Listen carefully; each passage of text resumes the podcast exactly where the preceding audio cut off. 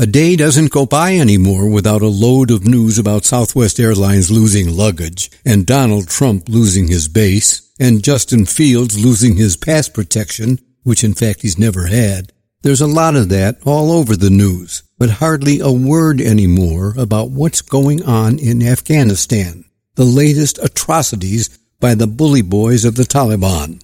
Two weeks ago, they stopped all college education of Afghan women and now they are forbidding women to participate in any manner of humanitarian aid. Local and foreign humanitarian services that employ women are now being denied permission by the Taliban government to help Afghan citizens desperately in need of health care and food, even though the United Nations is warning that six million Afghans are on the edge of starvation.